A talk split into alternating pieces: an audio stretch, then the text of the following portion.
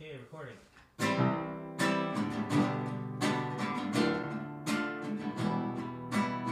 Hi, everybody. Welcome to the Transplant Infectious Disease Podcast. Today, we are very fortunate to have Shankar Swaminathan. He is a professor and chief of infectious disease at the Department of Medicine, University of Utah School of Medicine. I first met him during work with the NCCN guidelines for uh, antimicrobials for treatment and prevention of infections, and where he uh, co-chairs the guidelines. And uh, I was uh, blown away. So when he agreed to this interview, I was thrilled. Welcome. Thank you. So tell us a little bit about yourself.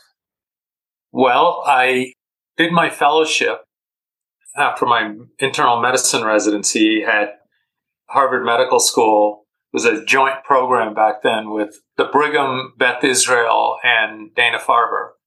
And I actually went to that fellowship to work with my mentor, Elliot Keefe, at the time, who was, uh, as you probably know, a world renowned virologist and worked in his lab for several years, both during and after my fellowship there.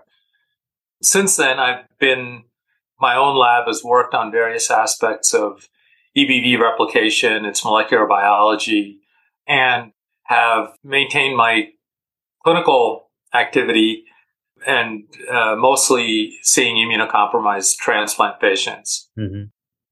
So, in, you're at the University of Utah which I've only been in Salt Lake City on the airport on the way from uh, San Diego to the East Coast. But every time I see a picture of uh, the snow capped mountains and the amazing topography of Utah, I get a little bit uh, jealous. What's it like living in Utah?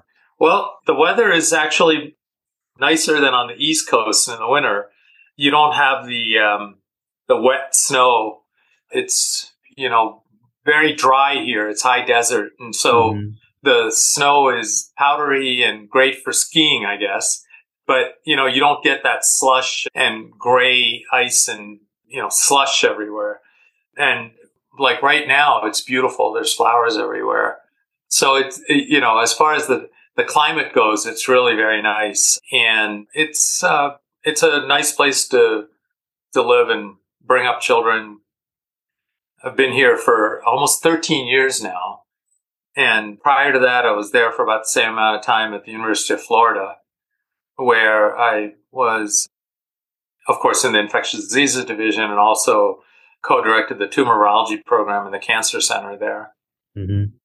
So you, you decided that you had enough of the humidity and you were going for uh, the more arid environments.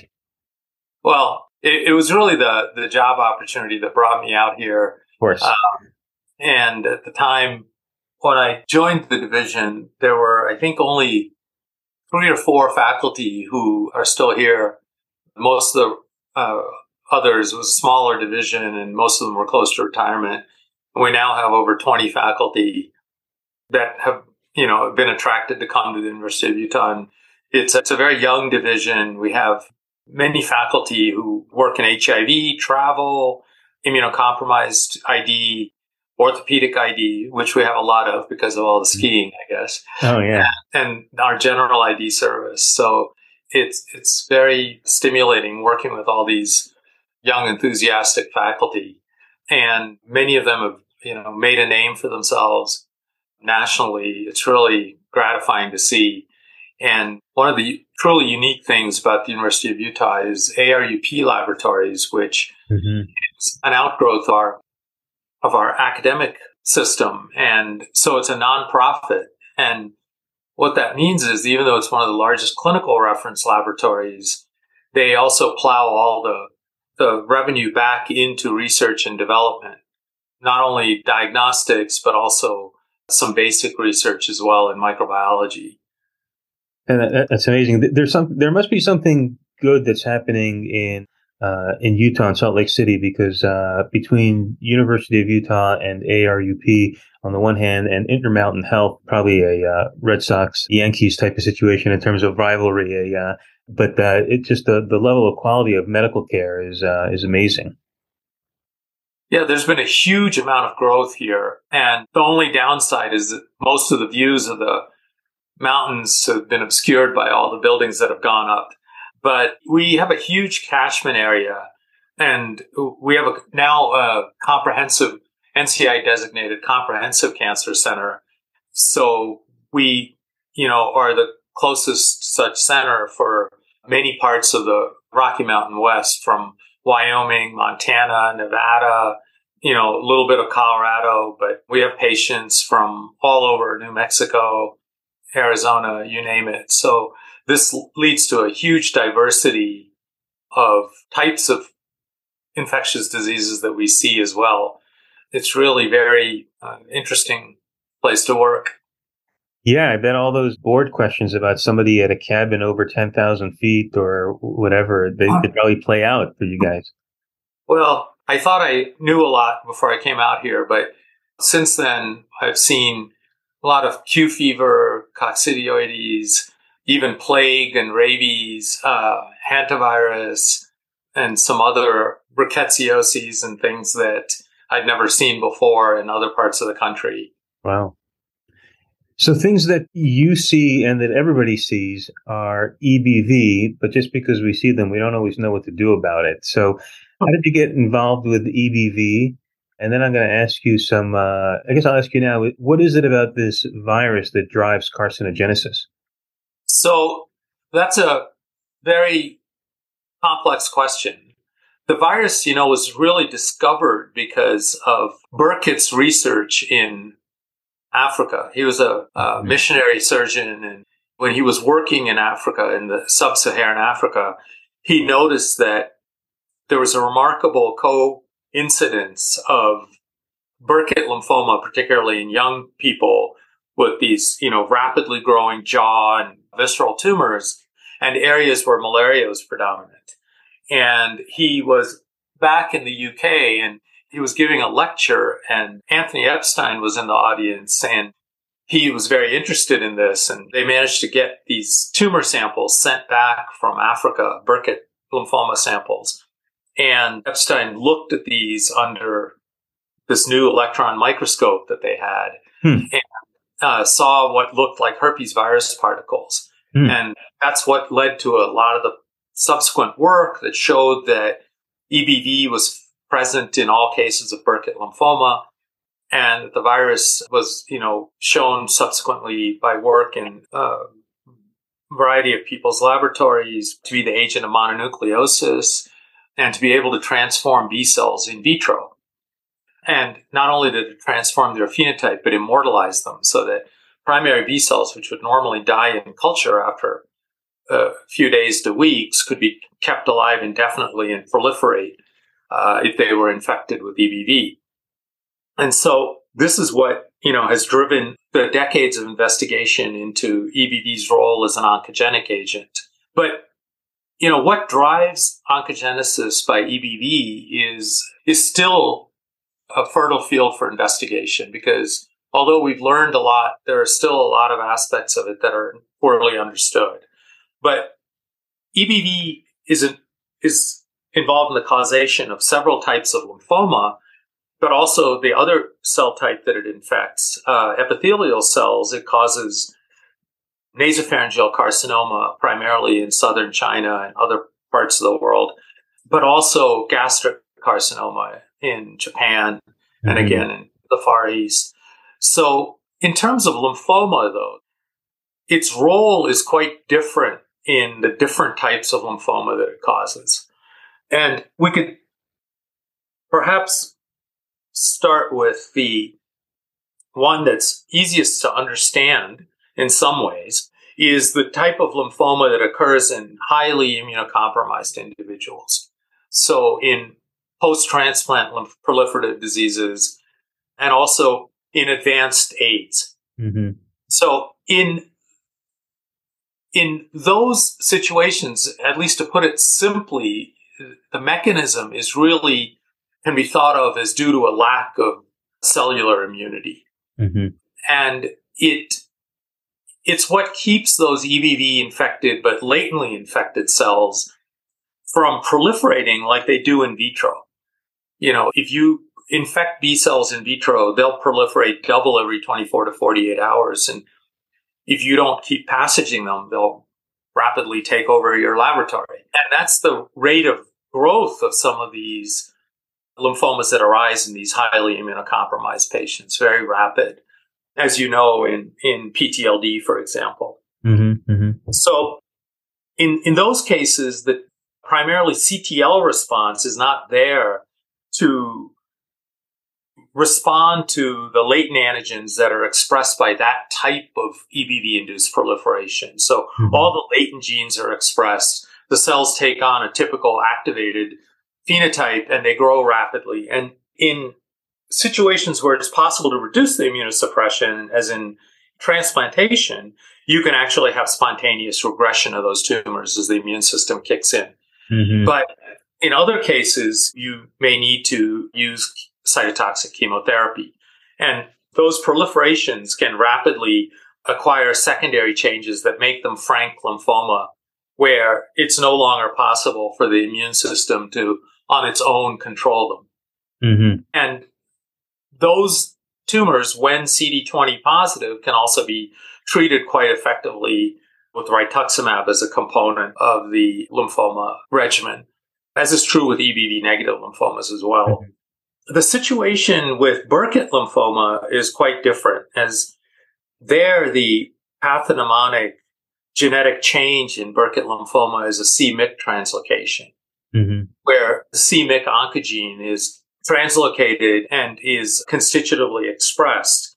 But there are other changes that that EBV EBV's role in in many of these lymphomas in non highly immunocompromised patients is related to how it establishes latency normally. So it infects naive B cells and naive B cells, when they undergo maturation and undergo a germinal center reaction, gains entry into the memory B cell compartment by encounter with, with antigen and productive immunoglobulin gene rearrangements which mm-hmm. allow them to survive and enter the memory B cell compartment. EBV can be thought of as gaining access to this B cell compartment by, in many cases, simulating that physiologic maturation and driving those cells forward. And in, in doing so, especially in the setting of Burkitt lymphoma, where many of these people who live in the malaria belt, particularly the children, are undergoing massive B cell stimulation, proliferation, splenomegaly due to the constant bombardment by external pathogens. Mm. So you get this double whammy of sure. B cell mitogen, both physiologic from the pathogens as well as from EBV. Mm-hmm. And during the process of immunoglobulin gene rearrangement, EBV may enhance the likelihood that you get these c-Myc translocations. Uh-huh. And it may have other roles in allowing them to survive when they normally would undergo apoptosis by expressing some of its own genes. And a second thing that it's thought to do in Burkitt pathogenesis is that it induces a B cell gene called activation induced cytidine deaminase, which is important for the somatic hypermutation that is involved in generating B cell immunoglobulin diversity. So this can also promote mutagenesis and is thought to play a role in the enhanced likelihood of having mutations that promote Burkitt lymphoma development. With Hodgkin's lymphoma, there may be a somewhat similar mechanism at play in that a large number of Hodgkin's cells, which are derived from B cells, show what would otherwise be crippling mutations. So if you if you have B cell rearrangements that are not productive, that is able to generate active immunoglobulin genes mm-hmm. that can function, recognize antigens, those cells would normally undergo apoptosis mm-hmm. in, in, in the uh, lymph nodes and so on. But one of the EBV latent genes that are expressed during Hodgkin's lymphoma uh, a latent membrane protein is thought to be able to rescue those cells from undergoing the physiologic elimination by apoptosis. Mm-hmm. So it basically rescues these cells that it's in And these can then subsequently give rise to Hodgkin's. And its role now in, in the fourth type of lymphoma that it is involved in is diffuse large B cell lymphoma. Mm-hmm. And diffuse large B cell lymphoma is not universally by any means EBV positive, but a, a very large number, more than in non HIV patients, are EBV positive. Mm-hmm. and, you know, there's no one pathognomonic genetic signature as there is with Burkitt lymphoma for diffuse large B cell lymphoma. But in recent work, it's been shown that there's a, a subset of B cell genes, oncogenes and tumor suppressors, that are drivers of diffuse large, large mm-hmm. B cell lymphoma. And some of the thinking is that EBV may provide activation of certain B cell pathways that normally would require mutation and thereby facilitate the development of, of DLBCL by reducing the need for the number of mutations necessary to develop this type of lymphoma. So the EBV definitely may have a causative as well as maintenance role in that type of lymphoma as well, particularly in HIV patients. So, you know, if you were to look at it in sort of a big picture, the tricks that EBV uses to ensure latency and survival in the B cell mm-hmm. memory cell compartment are incidentally essential for its role in pathogenesis. Sure. You know, because it protects and rescues those potential bad actors. And it also drives B cells to do things that they wouldn't normally do if it were not for the presence of the latent virus. All in it's on this in the service of its own survival. Right, right. So I think you're absolutely right in that it was a seemingly simple question with a lot of uh, of nuance. And uh, I remember as a college student, I was first learning about viruses that transform cells, the uh, Rous sarcoma virus. But I think that although Rous sarcoma virus was good educationally, it's got nothing on EBV. This EBV is much more sophisticated.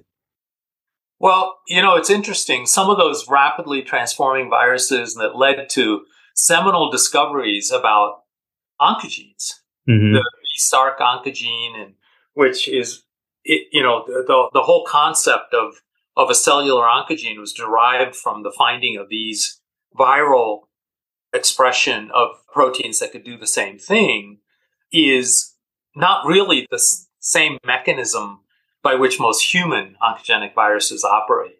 Uh-huh. Yeah, um, yeah, it, it's very interesting. So, uh, I'm an infectious disease doctor. Uh, in some way, I'm kind of simplistic. Maybe uh, I see a virus, I want to kill a virus. And I can't tell you how many times when I've talked to people that actually know anything about ABV say, no, no, no, it's not that simple, and you're not really going to get anything out of killing the virus. So here's a situation where you have a patient who's highly immunocompromised and is quite sick with undiagnosed until now lymphoma and uh, as I mentioned, they're they're quite sick. They're actually uh, either in the ICU or heading toward the ICU with a lot of different inflammatory things going on. Maybe tumor lysis is involved in there. And somebody ordered an EBV viral load, and it comes back at a million. And this simplistic infectious disease doctor that's interviewing you says, "Well, I got a drug that in the test tube kills this pretty well, ganciclovir, and another one that is." Also kills it decently, acyclovir. Why should or should I not use those in those situations? So I think the answer to that question relates to the life cycle of the virus and what role it plays in B cell proliferation. Mm-hmm. So EBV, like all herpes viruses, has both a lit- lytic and a latent phase of its replication. Mm-hmm. And the, you know, the alpha herpes viruses like HSV and VZV cause disease. You know, the most terrible manifestation of HSV disease is HSV encephalitis and causes disease by lysing the host cells. So you get this necrotic encephalitis, and there the virus is actively replicating and lysing the host cells. It's reactivated from latency. Mm-hmm. Now, EBV really doesn't cause disease in 99.99% of the human population that it infects. We're all, virtually all of us are infected with EBV, but mm-hmm. it remains latent. And that's because of our CTL, because mm-hmm. of our uh, cytotoxic T lymphocytes and our cell mediated immunity. So, and we intermittently reactivate, the virus reactivates, and it can be shed in the saliva and it's transmitted unknowingly to to the people that by horizontal transmission from saliva. Mm-hmm. So the disease that we're talking about, all the cancers that we're talking about, are due to proliferation of B cells. Mm-hmm. And by and large, that proliferation is due to the virus existing in a latent state. That is, the virus is, is a DNA circle in the nucleus of the cell, and it's not making virions. Mm-hmm. If it did make a virion, it would actually lyse that host cell. Mm-hmm. And if we have time, I can tell you about some of the more novel experimental approach to using some of those characteristics to actually help kill tumor cells. But when you measure the viral load in the peripheral blood, even if you measure plasma, that is not including the cells that are in the blood, including the B cells that are mm-hmm. that are providing a large percentage of the viral DNA that you're measuring. Mm-hmm. Even in the cell-free plasma or serum, a lot of that DNA is coming from cell-associated virus, perhaps cells that are dying or that you know, but have been released, and so that increased viral load is to a large degree reflective of the fact that there are a large number of EBV infected, latently infected, proliferating tumor cells. Mm-hmm. In addition, there may be more lytic replication and release of virions, particularly in the highly immunosuppressed patient, such as the transplant patient or the AIDS patient. Now, even if you were to kill off all replicating virus, stop the replication dead in its tracks with ganciclovir or acyclovir, which you really, you know, can do. Your viral load may not functionally decrease that much, and you would do nothing to the tumor cells. Mm-hmm. Tumor cells cannot be killed by acyclovir. Mm-hmm. It can only stop virus reactivation and production of virions. Okay. But, you know, I've been asked, well, if there's a lot of virus being produced, couldn't they be infecting more cells and, you know, causing more EBV infected cells? It's possible, but you're really a dollar short and a day late, or maybe 30 years late to be yeah. treating with acyclovir when the disease process is being driven by proliferating latently infected cells. Now, that said, there is now increasing evidence that there is some lytic replication, even if it's not productive of virions, that occurs in certain stages and types of malignancy, mm-hmm. and that they may contribute to the malignant phenotype of those cancer cells. Mm-hmm. So I think, you know, acyclovir is not going to hurt. You're still going to require lymphoma therapy, unless it's PTLD when backing off on immunosuppression by itself may may do a lot. But you know, so I don't object to using acyclovir, but it is is not going to do much when it comes mm-hmm, to actual mm-hmm. cancer treatment. Now, how about the situation where you have a uh, transplant patient and they are EBV negative? We get that every once in a blue moon. And of course, the donor is almost invariably going to be EBV positive because, um, you know, that's how most people are. So I guess this might happen most commonly in a child who has not yet had EBV as the recipient. And a viral load is followed and it hovers around 10,000 or so. And there's a, um, a desire to try to get that viral load lower or to use some sort of prophylaxis, if you will. And every time I talk to uh, my colleague in Ontario, he's always saying, don't do it. It's not going to get you anything. Well, I think so. If we talk about solid organ transplants, I think, you know, when you have a high risk patient, donor positive, recipient negative, and highly immunosuppressed as in a heart or lung transplant, particularly, for example. I, I think the problem is that when you look at the studies that have been done, you will see rising EBV loads in a large number of patients who do not develop PTLD. Mm-hmm. And you actually can see PTLD develop in people where the viral load is not rising.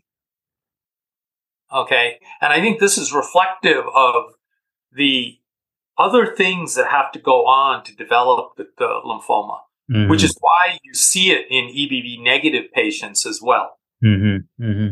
And so, for example, you can see a relatively low viral load that doesn't increase, but the patient presents with a intestinal lymphoma that's EBV positive.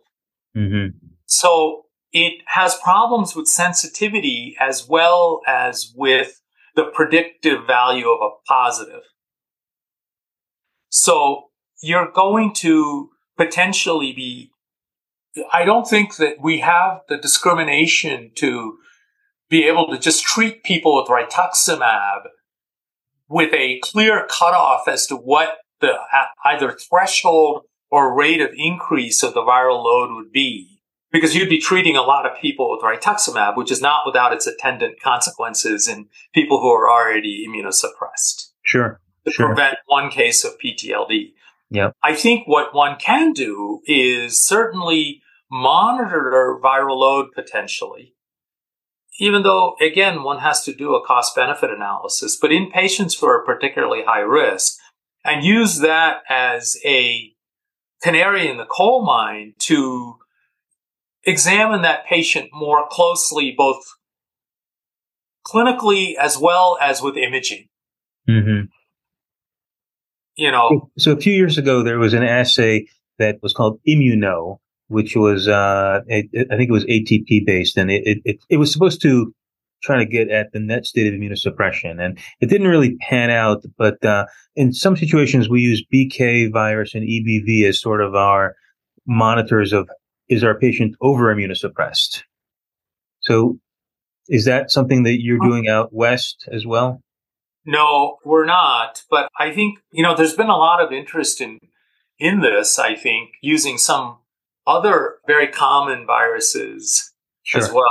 I think there's been work done with vanilla viruses and yeah. You know, other viruses, and don't think that they're ready for prime time yet. Mm-hmm. I, I, think it's very promising, but I, I think you know I can envision a situation where people don't have uh, may have what appears to be an overall fairly immunosuppressed state, but many of those patients don't develop PTLD. You know, so I, I think, as is the case with CMV, I think these things are very promising if one had a really good measure of pathogen specific functional cellular immunocompetence. But I'm not aware of, we're certainly not using that those tests here.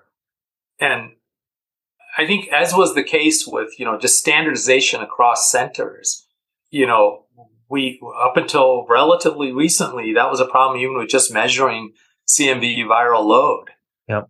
So there is that, that, that issue of test variability yeah, we still see that now occasionally when a viral load is measured at, say, Quest or LabCorp versus our laboratory here, and you get different numbers, and you don't know if the patient is uh, getting better or worse. And you know, the, you always say you'll know if the patient is getting better or worse by how they're feeling. But sometimes CMV yes. can be sneaky in that they can actually be getting worse and not feeling all that different. Well, as you know, I mean, I think this the same issue, and some of it I, I believe has to do with lymphocytes in and uh, other cells in the intestine. Mm-hmm. So, you know, you can see CMV colitis in the absence of a particularly high peripheral CMV load. Anyway, yeah. Yeah. So, continuing with the mysteries of EBV, every once in a while we get a patient with uh, hemophagocytic syndrome that, that comes in and with its various variants of, uh, of, of hemophagocytic syndrome. And again, curious as to whether an antiviral would help to slow the process down, or again, is the horse out of the barn and treating the uh, EBV does not make a difference? Generally, I think that's true.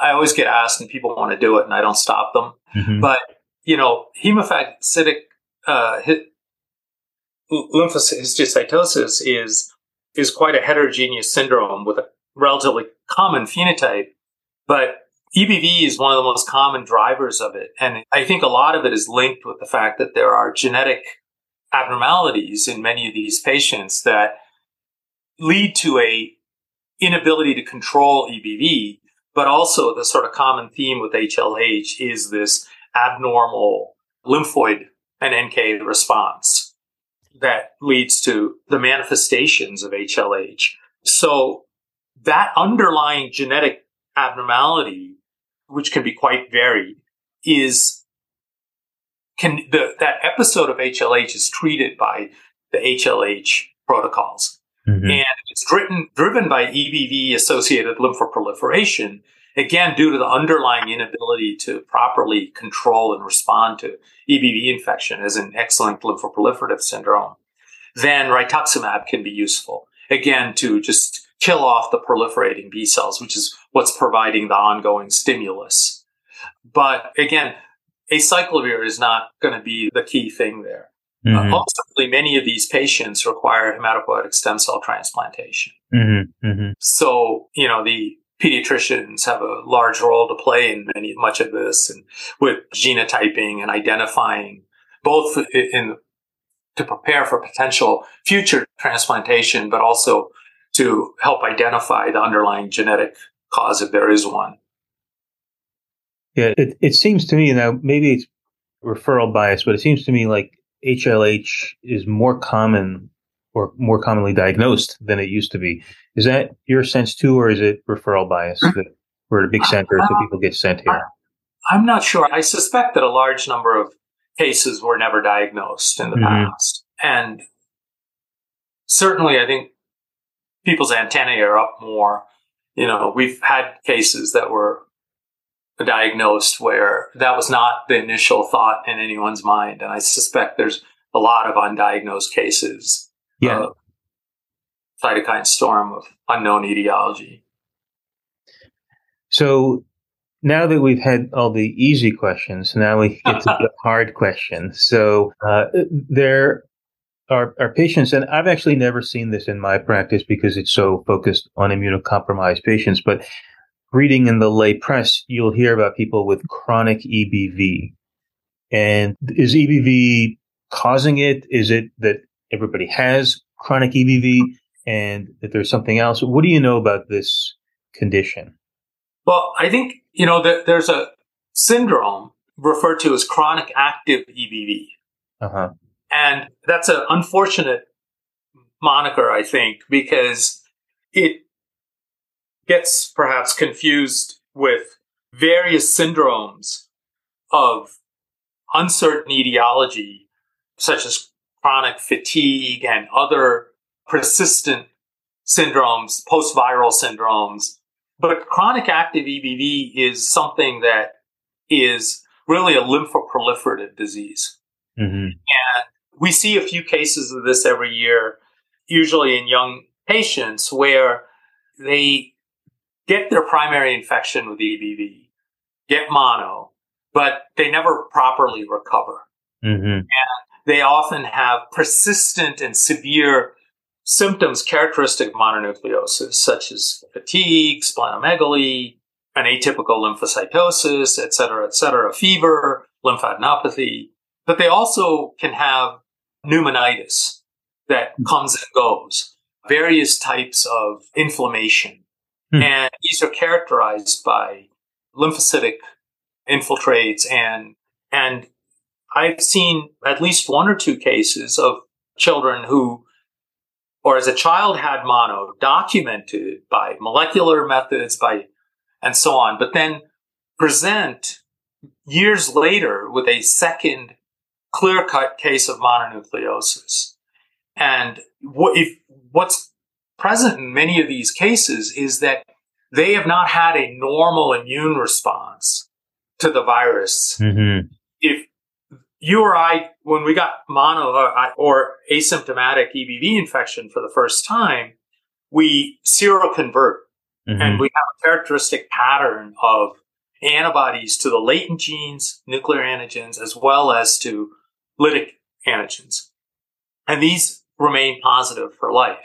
Some of these patients don't ever develop a normal serologic profile post infection. And they will have quite high viral loads. They will have hepatitis and so on. And many of these patients are at risk of subsequent development of lymphoma.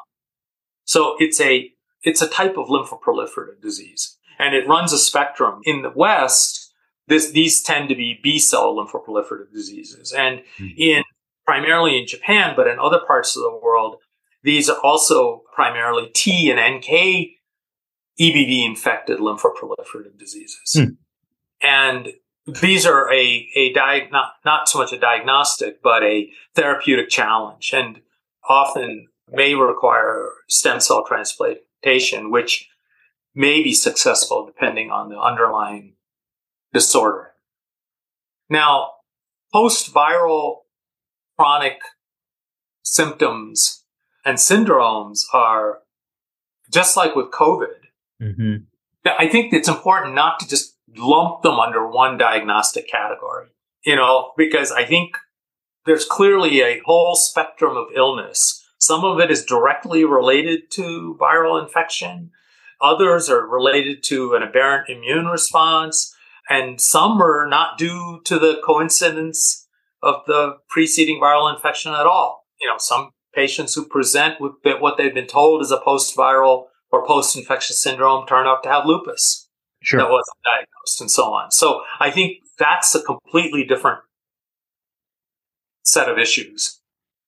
Oh, very helpful. Now, something that we went through COVID and even before then, there's a lot of uh, interest in repurposed drugs. So if you've been through the uh, JC virus battles, you know that uh, there's been a lot of drugs that have been repurposed and without success. Maybe the la- last thing I heard about JC virus repurposing has been uh, PD uh, one inhibitors, and that actually makes uh, some mechanistic sense. But my heart's been broken too many times with PML. But I, I saw that you've done some work on spironolactone as a repurposed drug. Tell us about that. So let me make it clear. I wasn't trying to, we weren't trying to make a new drug to treat patients with or even repurpose a drug to treat patients with. So the reason that we investigated compounds that might have antiviral activity with EBV was really a very basic wet lab sort of goal, which Mhm. is we were studying this protein that's essential for herpes virus replication. There's a homolog in each herpes virus. And the one in EBV is one that I've studied throughout my career. And it's very interesting because it's not a typical transcription factor, but it has a unique mechanism of action distinct from the DNA replicative enzymes. Uh, and its mode of action is still being studied. And so we, in our quest to find out how this protein worked and why it was essential for transcription of, of certain EBV genes, did a, a high throughput screening assay of many, many compounds of known function. And so when in screening this library, we expected to find drugs that might affect nuclear transport of RNA or RNA metabolism because that's how SM is thought to work, this EBV SM protein. But to our surprise, we found that one of the strongest inhibitors of function of this EBV protein was spironolactone. And we almost rejected it because it, you know, it's a mineralocorticoid receptor antagonist. Mm-hmm. And so, but it turned out that it has a completely different and independent function. And we know that it's independent now because we've made some spironolactone homologs that don't have mineralocorticoid blocking activity, Mm-hmm. but still have this anti EBV function. And the way that it works is very interesting and has taught us a lot in basic molecular biology that EBV requires the cellular protein that's involved in transcription called XPB. And it's also involved in DNA repair. And this is one of the proteins whose function is deficient in xeroderma pigmentosum. Those patients mm-hmm. have deficient abnormal DNA repair. But anyway, EBV has co-opted this protein to help it transcribe some of its genes. Okay, so this was what we were hoping to find is something mechanistic about how uh-huh. the virus works. And then we tested it, and it's quite active, like acyclovir, in preventing lytic replication of the virus and reactivation. So again, it's not going to help us any more than acyclovir. You know, acyclovir is quite good, but it's not going to help us with lymphomas. Sure. On the other hand, you know, and you don't want to use a drug that has all the side effects of spironolactone, where acyclovir has virtually none. Mm-hmm. You know, spironolactone, as you know, has hormonal and sure and you know diuretic effects and antihypertensive effects and so on. But we can divorce those two uh, functions, and we have some compounds that can potentially just block uh, what it does is it degrades the cellular XPB protein. Mm-hmm. And so the virus can no longer use the cellular XPB in the cells in which it is replicating. And so the virus stops replicating. So there, we might be able to find some alternative drugs that might be useful to, just like we use prophylaxis with acyclovir in immunocompromised patients and so mm-hmm. on. But this is, you know, I, I, I, don't want to make this seem like, um, uh, because I get queries from people as to whether we're doing clinical trials, and we're mm-hmm. really just you know using these drugs as as tools to do understand the basic mechanisms of virus replication for the most part. No, that, that's helpful. Yeah, I'm certainly not going to go to the Sanford guide to look up my spironolactone dose for uh, a patient with EBV viremia. Correct. So a few years ago, we uh, encountered Zika, and I saw that you and your group had published a uh, case report about non-sexual transmission of, uh, of Zika. Tell us about that one. So this created quite a stir, and I think you probably read this was reported because it was the first non-sexual transmission from casual contact that had been reported, and it was a, it was a it's really a fascinating story we had a patient who who died in our ICU, and we had originally assumed, based on the clinical progression and his travel history, that it was dengue fever. But there were some aspects of it that didn't really fit with dengue, and we had sent the serology for dengue, and the patient expired quite rapidly, despite the best supportive care that we could provide. And it's an interesting story. At that time, we were at ARUP, they were trying to develop a laboratory design test for uh, Zika. So what they were doing was taking all the samples that had been submitted for dengue and similar diseases that, you know, occur in the same geographic areas as Zika and doing the PCR on those just to have as patient samples for negative and positive, but mostly for negative tests. And so they were validating their PCR tests for Zika uh, with spiked samples and with de-identified patient samples. And this particular sample went was sky high. It was higher than their positive control. Wow. And so the people in the micro lab called me and said, "What's going on? We're getting this, you know, through the roof value."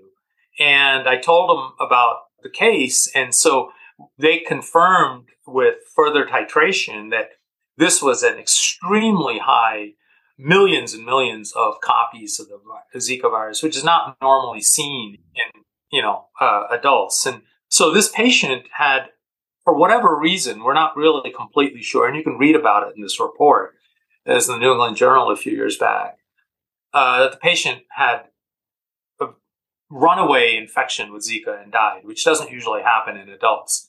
So about a week later, I had asked the family members to come in so that I could tell them about this diagnosis and also just so they could know because they had been told that it was probably dengue that he had died from. And during that conversation, I noticed that one of the family members had conjunctivitis. And initially, I had thought it was because of crying or, you know, just some allergies or something. And I asked him, How long have your eyes been red like that? And he told me that it had come on suddenly and then, you know, he had had a mild illness, but his eyes were still red.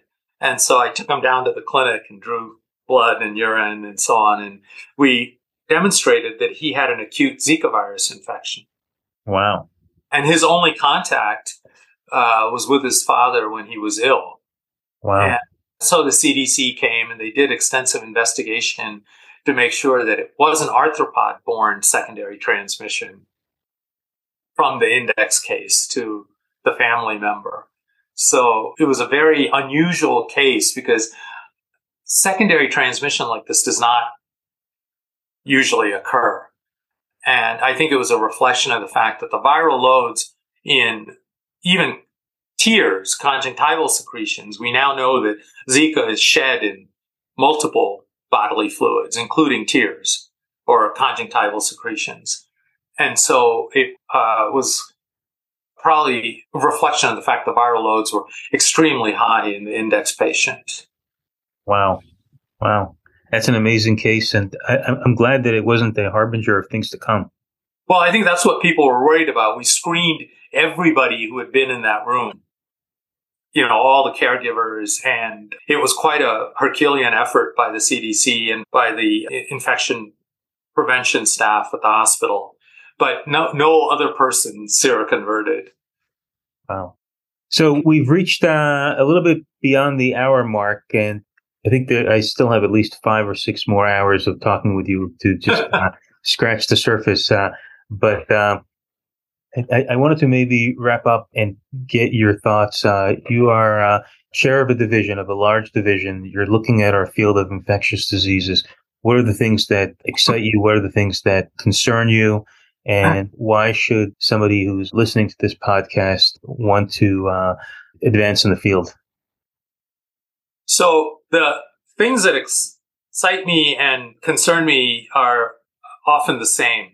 So a prime example of that would be what the role of molecular testing is going to be going forward. And the exciting part of it is, is the incredible power of these techniques.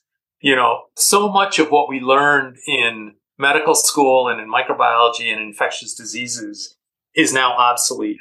That is, you know, traditional clinical microbiology you know, knowing the names of the different agars and the, you know, the different types of media and the different types of reactions and, and so on. These are, many are of historical interest and they've been replaced by RNA, ribosomal RNA sequencing, uh, all the way to, you know, MALDI-TOF, to whole genome sequencing, deep sequencing, and direct sequencing of blood and other other fluids, tissues, both directed and agnostic methods, as well as these panels that use these various techniques in, in large panels.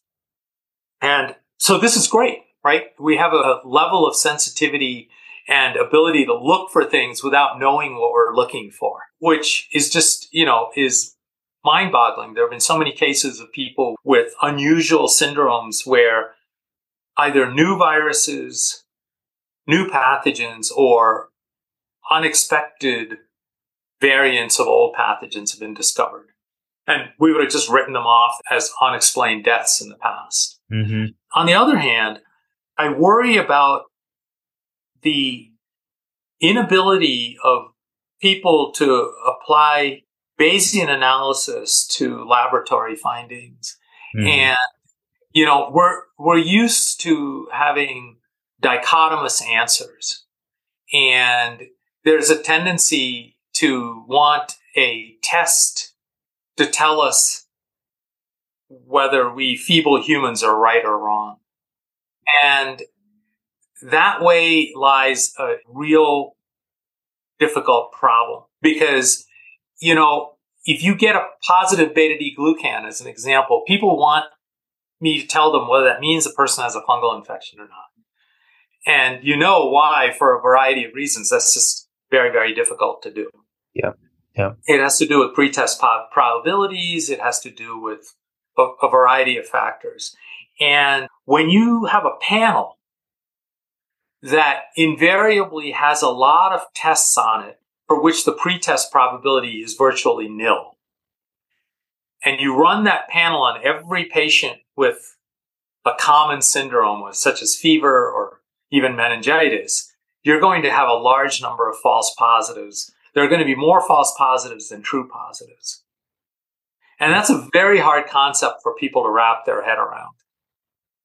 I think it it's wrapped up into an outsourcing problem in that that we have outsourced our memory to the iPhone that I'm holding here and Wikipedia. We've outsourced our morality to the market or to the politicians, depending on how you like it. And we've outsourced our um, clinical reasoning to the laboratory test that comes back as a positive or a negative. And we need to bring that back. And first of all, you got the history, physical, the differential diagnosis, the laboratory test. Yeah, I, I think, you know, that's a something to be desired, if you will, in general. And I I fear that some of these tests are going to just make that more difficult. Particularly you know, when they tie it in with artificial intelligence. Yes. Although I, you know, I'm a little bit optimistic about that. I've been, I've been presenting cases to Chat GPT and it's not very good. Yet. Yet. But what it does do, if you give it the right data, it is not very perceptive, but it's quite inclusive. And you, I think it's very easy relatively to design something that will at least give people a list of things they should think about further mm-hmm. that they may might have anchored and not thought about. Sure. But but I, I, I think the to get back to your original question about what excites me, you know, I think the other thing that I think is exciting is that even though it's not particularly a happy thought, is that I think infectious diseases is, you know, we thought maybe it was all cut and dried. And the last three years have shown that there's just an expanding universe of things that are going to keep us occupied.